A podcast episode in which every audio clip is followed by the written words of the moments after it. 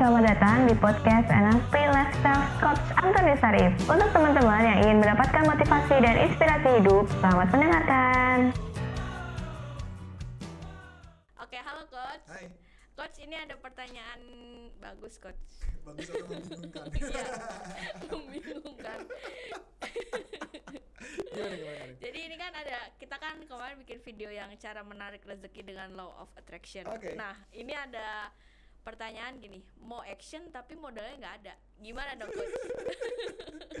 Oke, ini menarik ya? Iya.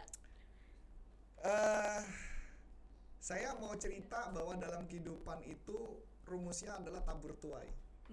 Tabur tuai. Jadi kalau istilahnya sower and seed gitu ya. Sower itu kan menabur, seed itu kan tumbuh gitu ya. Jadi hukum tabur tuai itu pakai prinsipnya ini berkaitan dengan law of attraction. Jadi ada hukum tabur tuai. Hukum tabur tuai kayak gini.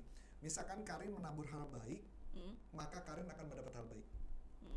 Ketika Karin menabur hal buruk, maka Karin akan menabur hal buruk. Itu dulu ya. Dapat ya? Menariknya, hukum tabur tuai saya nggak tahu kalau di agama saya, kalau menabur satu, dapatnya itu bisa 30, 60, 100 kali. Kalau di agama saya. Nah, kalau di agama kalian ada nggak? Menabur berapa, dapat berapa kelipatannya? Ada. Ingat nggak? Nggak ingat. Nggak ingat ya? Pokoknya kalau ke masjid, kalau jalan kaki, bakal lebih banyak pahalanya, kayak gitu, Coach. Pasti ada hukum tabur tuai. Jadi kalau misalnya kita sedekah akan dapat berapa? Itu kelipatannya. Ada, pasti ada tuh. Nah, jadi nanti teman-teman ya, kalau karena kalian kayaknya ketahuan ya jarang baca Al-Qur'an kelihatannya ya. Nanti silakan berikan komen ya berapa tabur tuai. Silakan di komen dan silakan dihujat. Enggak boleh dihujat. Enggak boleh. Sesama agama kita tidak boleh saling menghujat. Kemarin sebelumnya ada, Coach. Oh, ada. Yang sholat 3 menit gitu. Enggak usah dipusingin. Kita lanjut ya. Oke, Coach.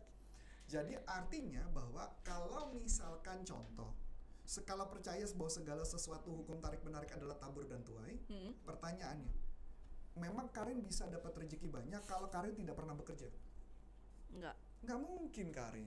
Segala hal itu kan pengertian tabur tuai kan pertanyaannya, begitu ditanam kan tumbuh. Pertanyaannya, kita nanam apa kalau nggak punya modal?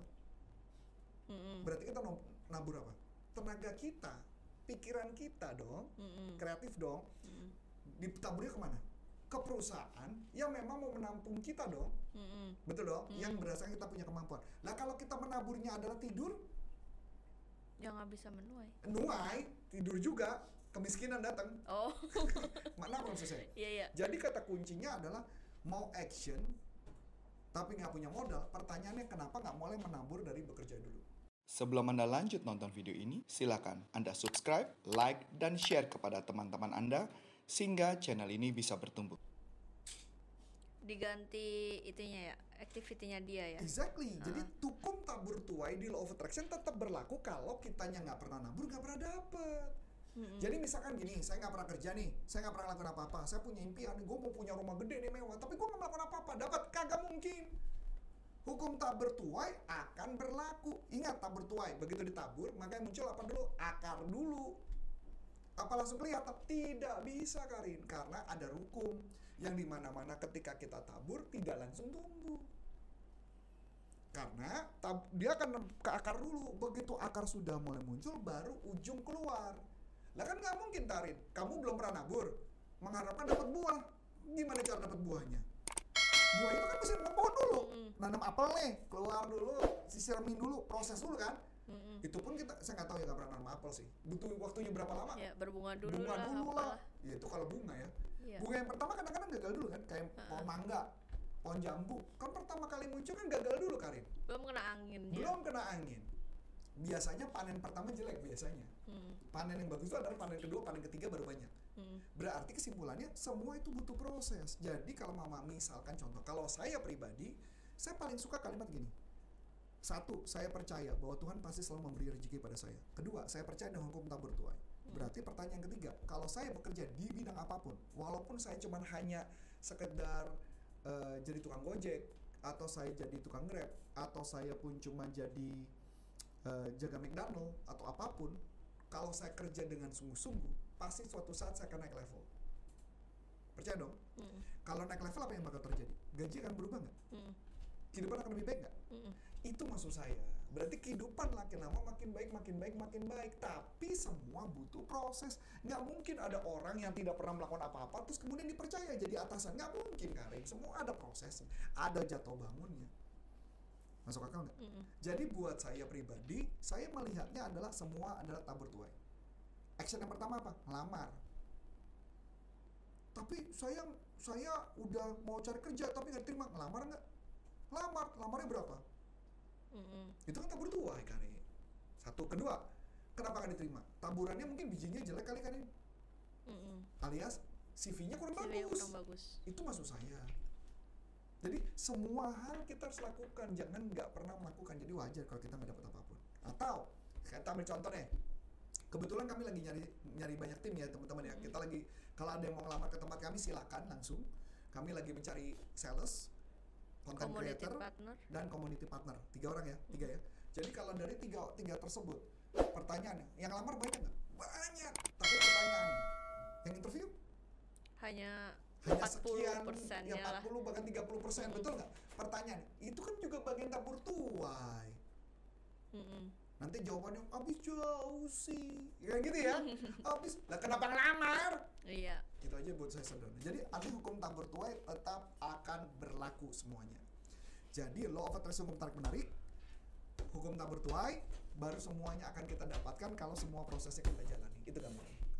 Oke, Coach. Nah, kalau misalkan kita sudah menabur, kita sudah menuai, tapi kita masih ada kayak rasa kurang. Kayak misalkan, kayak ini nggak cukup nih buat modal kita udah kerja nih. Tapi kita kayak modal ini tuh nggak bisa buat action kita. Pertanyaan menarik, saya jawab ya Karin. Modal itu, saya punya perusahaan. Pertanyaan, butuh berapa lama? Coba kita hitung ya. Saya kerja tahun 98. Saya buka bisnis tahun 2017 ya kalau nggak salah. Ulang tahun korporat 11 tahun ya? Iya, 11. Berarti? 2010. Butuh waktu berapa lama? 12. Dari tahun 98. Oh, oke. Okay. Jadi harus telaten juga ya? Iya, maksud saya gitu loh. Jadi pelan-pelan. Tapi pertanyaan, emang harus bisa gede? Karena nggak tahu ceritanya kan? Iya. Yang cerita di awal dulu, saya cuma punya karyawan satu, pelan-pelan saya tuh, bahkan mungkin bukan 2010, 2009 saya sudah punya, tapi belum bikin PT. Tapi pelan-pelan, Karin, itu proses, Karin. Jadi pertanyaan menarik, pernah nggak saya pinjam uang? Pernah. Gagal. Kenapa? Karena langsung mau bikinnya gede, Karin, dulu. Saya pinjam duit, dapat kalau nggak salah 100 apa 150 juta.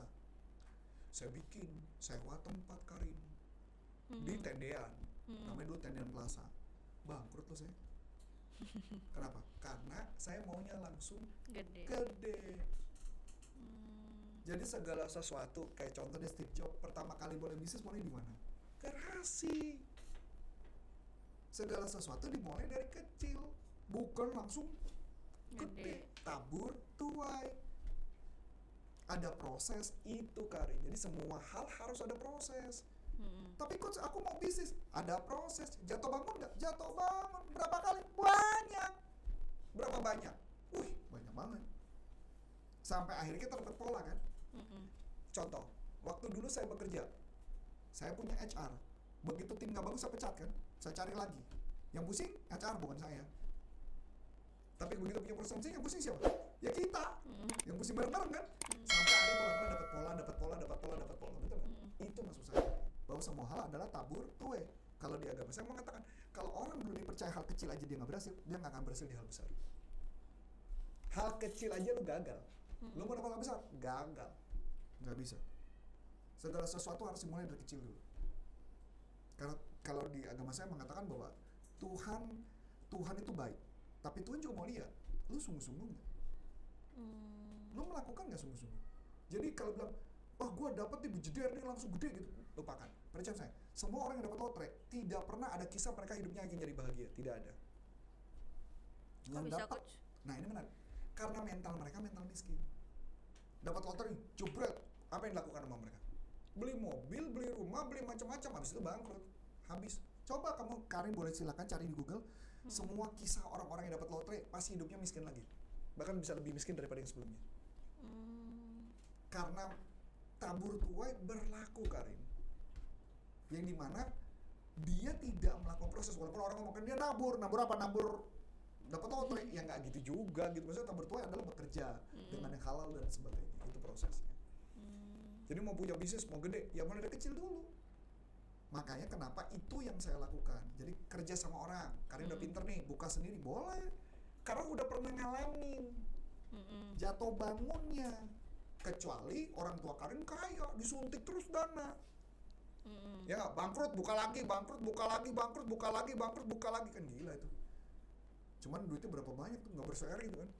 Nah tapi makanya tadi kalimatnya, kalau orang nggak punya modal harus lakukan. Lakukan dulu hal yang kecil. Jadi semua hal adalah proses yang kecil. Gitu Karin. Tadi ada kayak pertanyaan apa tadi? Yang berkaitan dengan rezeki tadi apa? Yang tadi apa? Oh, apakah NLP itu bisa menarik rezeki, Coach? Nah, saya jawab, NLP tidak bisa menarik rezeki. Yang bisa menarik rezeki adalah diri, yang bisa menarik rezeki adalah diri kita. Ya tadi kalimatnya, kitanya sudah persiapan atau belum. Jadi buat saya kayak gini Karin, yang paling gampang sederhana ya. Misalkan Karin adalah petani. Karin mau jadi petani, tapi nggak bisa maju, nggak bisa melakukan apa-apa. Pertanyaannya, Karin mau harapkan panen banyak, tabur aja nggak pernah. Apakah bisa? Nggak bakal bisa Karin. Karin harus belajar dulu memacul, belajar dulu proses, itulah NLP. NLP itu ibaratnya, kalau kamu mau jadi sales, harus punya kemampuan apa? Mempersuasi, mempengaruhi orang lain, kan gitu ya. Nah, bagaimana mengelola tim, itulah yang mengantar kepada kesuksesanmu. Bukan NLP yang mengantar suksesmu, tapi artinya preparation meet dengan opportunity. Gitu Karin. Bukan NLP-nya, NLP adalah tools, NLP adalah alat. Tapi yang bisa membawa kesuksesan adalah ketika kita persiapan. Bagaimana cara kita berbicara, bagaimana cara kita ngomong, bagaimana cara kita melakukan, itulah yang membuat berhasil. Oh oke, menarik Coach. Kalau kita mau belajar NLP caranya gimana Coach? Nah kalau mau belajar NLP tinggal masuk di pelatihanmotivasi.id, di sana ada pelatihan NLP dan juga ada di NLP Indonesia, di sana ada license untuk license practitioner of NLP, ditandatangani langsung sama Dr. Jaclyn. Asik ya? Iya. So, akhir kata saya Coach Anthony Sharif dan saya Karin. Mengucapkan terima kasih, sukses buat Anda, sampai jumpa. Bye. Nah, untuk teman-teman yang sudah menerangkan, terima kasih ya dan nantikan podcast selanjutnya.